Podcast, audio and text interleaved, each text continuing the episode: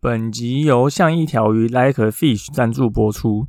像一条鱼是台湾知名防溺教育品牌，致力于推广荷兰游泳教育，教学水安全观念与水中自救技巧，希望帮助民众在戏水时能够安全无虞。如果您对于教学内容有兴趣的话，欢迎观看底下的说明栏资讯，了解更多课程内容。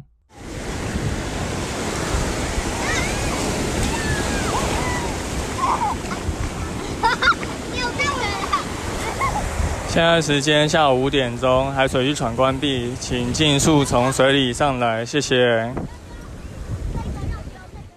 Hello，大家好，你现在收听的是救生日常，我是焦哥，又来到本周的新闻报报啦。清明年假，大家有没有出去玩啊？焦哥的朋友不是出国去日本哦，就是跑去高雄听大港开唱。现在扫墓的人好像。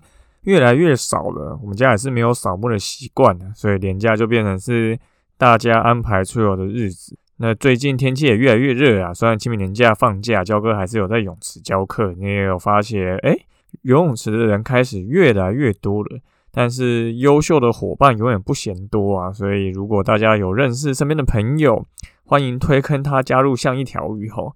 这边特别要说一下，有些人都以为我们是要找正职的教练，我其实没有。我们现在的合作伙伴这些教练呢，他们其实很多也不是很多，他们就都有自己的本业哈，所以他们其实都是兼职在做的。所以只要你身边有有心想要推广防溺教育，那他也有一一些游泳的能力跟基本的教学经验的话，都欢迎大家推荐加入哦。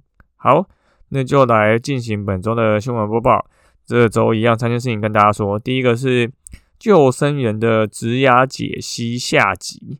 上次分享了救生员的职涯解析上集，吼，那这一篇下集跟上集的篇幅差不多，大概也是会需要二十分钟的时间来观看。那因为 podcast 的时间有限呢，焦哥就先截录一些重点来讲，哦，那剩下的比较长的一些资讯，可能以后会开一个。主题性的单元来讲，那如果大家有兴趣想要先看内容的话，也可以到时候点底下说明栏会再把文字贴给大家哈。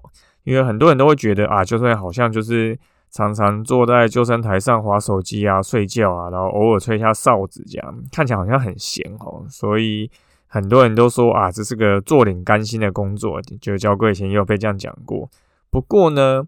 救生员实际上其实是背负了很重的法律责任哦。如果你在职业的期间有泳客发生意外的话，你就不只要赔养赔偿这个民事的这个费用，还有可能会有一些刑事的责任哈。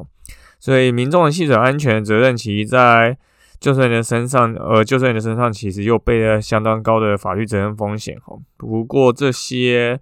负担其实并没有反映在救生员的薪资上面，所以我希望借由自己的经验谈，然后能够让整体的业界环境的越来越好。所以下集的内容就会包含几个部分，第一个就是救生员的工作环境分析。吼，因为焦哥自己在运动中心、学校、社区、饭店、民营的游泳池、呃度假村、海水浴场都当过救生员。哈，因为每个地方它会有一些。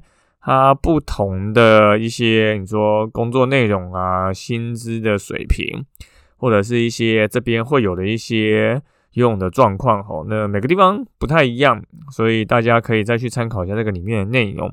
再就是救生员的工作与职涯的发展，哈，因为。很多人做救生员，其实不一定是想要长久的做，那可能是目前没有看到一个好的前景。所以焦哥除了会分享呃这个救生员的职业发展的前景如何，也会提醒这些可能想要入行的朋友们，你应该要怎么样去看好现场的环境安全。然后也有些人觉得，哎，考救生员一定要很会游泳嘛？其实这也不一定哈，所以这个一样会在。文章里面再分享给大家，所以如如果有兴趣的朋友，可以点底下说明栏的这个网志的连接，可以先去看一下这个网站的内容哦。好，那第二个是一个溺水的状况哦。如果有人意外落水，他离岸边没有太远的话，你要怎么救他？这是发生在台南市安平区的一个运河的一个落水事件哦。那台南市消防局。在二十九号接获这个民众报案以后，就赶紧出动消防队去抢救。那现场就发现了一名六十到七十岁的男子在水中。那据了解呢，这个男子落水的时候有民众看到了，所以民众马上就以类似长竹竿的东西想要伸过去给溺者抓。诶，很有趣的，这个男子竟然拒绝，结果他就溺水了。所以目前的这个溺水的原因跟案情就由这个警察在调查中。那从这个新闻的描述啦，他写说男子因为拒绝而溺水。其实第一时刻我想说，哎，是不是他是想要自杀，所以他就是不抓那个竹竿而溺水？那因为新闻没有写的太详细啊，我一直在想说，有没有可能是这个男子想抓，就一直没抓到，抓空，然后抓到可能又没抓好，又放手，所以就被这个救援的民众误以为。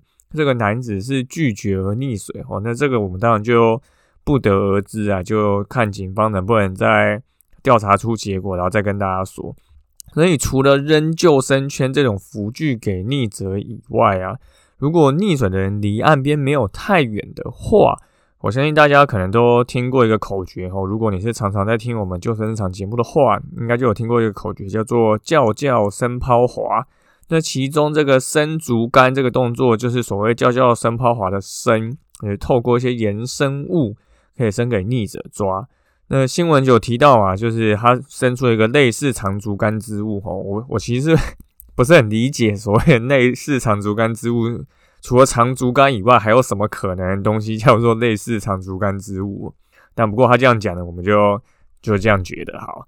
那我焦哥自己平常在办防溺教育工作坊的时候，其实也会问一些参与的学生跟家长一个问题哈：如果你今天去西边、海边玩，有没有什么随手可得、长长的物品可以伸出去给大家抓的啊？这时候就会让大家举手发言哈。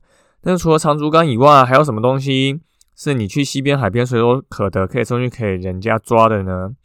那一般来讲，就是溪边跟海边通常会有什么？有竹竿嘛，木头嘛，对不对？那除了这些天然的物品呢？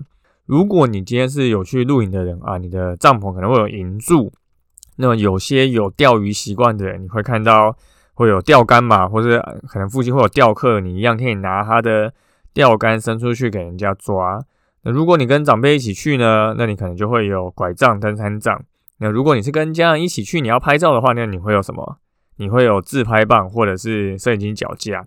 那如果你是穿着一些长裤去，你可能会系什么东西啊？你可能会系皮带，或者你脖子可能会围围巾，甚至你可以把你的衣服裤子脱下来打一个结，一样也都是可以伸出去甩出去给人家抓好。那这个前提当然就是你伸出去给人家抓的时候，你要先确保。别人拉的时候不会把你拉下水哈，因为你大家一定都有看过这种画面哈，然后你伸出去给人家抓抓，然后就你人家用力一抓，你就整个被拖下水。因为游泳池可能会有些人拍这种有趣的画面哈，但如果你真的发生在溺水的现场，在溪边或海边要救人，这就一点都不有趣哈。所以伸出去给人家抓的前提是你要确保你不会被人家拉下水，所以你可能会需要。你的身体蹲低，或者是你手必须抓着岸边的水泥啊、树干啊之类的一些东西，让你有办法有施力把这个人拉回来。所以这一点是大家真的要特别注意的哦，不是说你有东西伸出去给人家抓，你就一定要伸吼，你伸出去给人家抓就你被拉下水，那你干脆还是不要伸出去，会来的比较好。好，那最后一个是一个活动资讯哈，是。台东帆船学校又要办这个免费的体验活动。最近台东的帆船学校上传了一支影片哈，拍就是在介绍他们这个台东帆船学校的一些活动花絮啊，或相关的一些内容，就拍拍的非常好，也非常感人，大家可以出去看一下。那帆船学校是由创办人小飞，我不知道大家知不知道，是一个就是也是一个外国人，就是就台湾有两个小飞啊，两个小飞中文都很好，一个是专门在瀑布探险，那一个就是在台东生根，在做这个帆船课的一个教学哈，而且两位都是外国人，而且都愿意留下来带给我们台湾人非常多东西，就不管是说为了小朋友啊，为了这些水域安全，或者是为了一些水上活动，其实都做了非常多努力哈。那台东帆船学校他们最近针对没有经验的学生来推出了这个体验帆船的练习课程，所以如果有兴趣的朋友可以考虑参加。不过呢，它有限定台东本地的孩子哦。那焦哥不知道自己的 podcast 有没有台东的人在收听哈？如果有的话，那你千万不要错过了。还有两个日期，一个在四月五号，一个在四月十五号，都是在下午，就在台东的活水湖。只要你八岁以上，然后不需要有帆船经验，又是台东的小孩，那你可能就可以去报名那个活动。那焦哥会再把这个报名的链接放在底下的说明栏。那如果你有兴趣，刚好你是台东人的话，那你就可以考虑去参加这个活动哦。好，那本周的新闻报报就这三件事情跟大家说。第一个就是救生员职业解析的下集。那因为文章非常长，大家可以花时间。再去拨控看一下。第二个就是，如果你遇到有人意外落水，这个人离你没有很远的话，你可以用一些延伸物伸出去给人家抓，但就是要先确保你不会被拖下水，不然这就不是一个好的救援行动。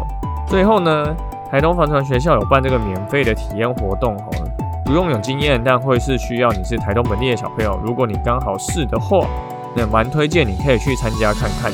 好。那本周的新闻报报就到这边，感谢大家收听今天的救生日常，我们焦哥。如果你喜欢我们节目的话，请到 Apple Podcast 留言并给我们颗星，也欢迎推荐给身边的朋友。如果你有 IG 账号，也可以私讯跟我们说你想要什么样的主题。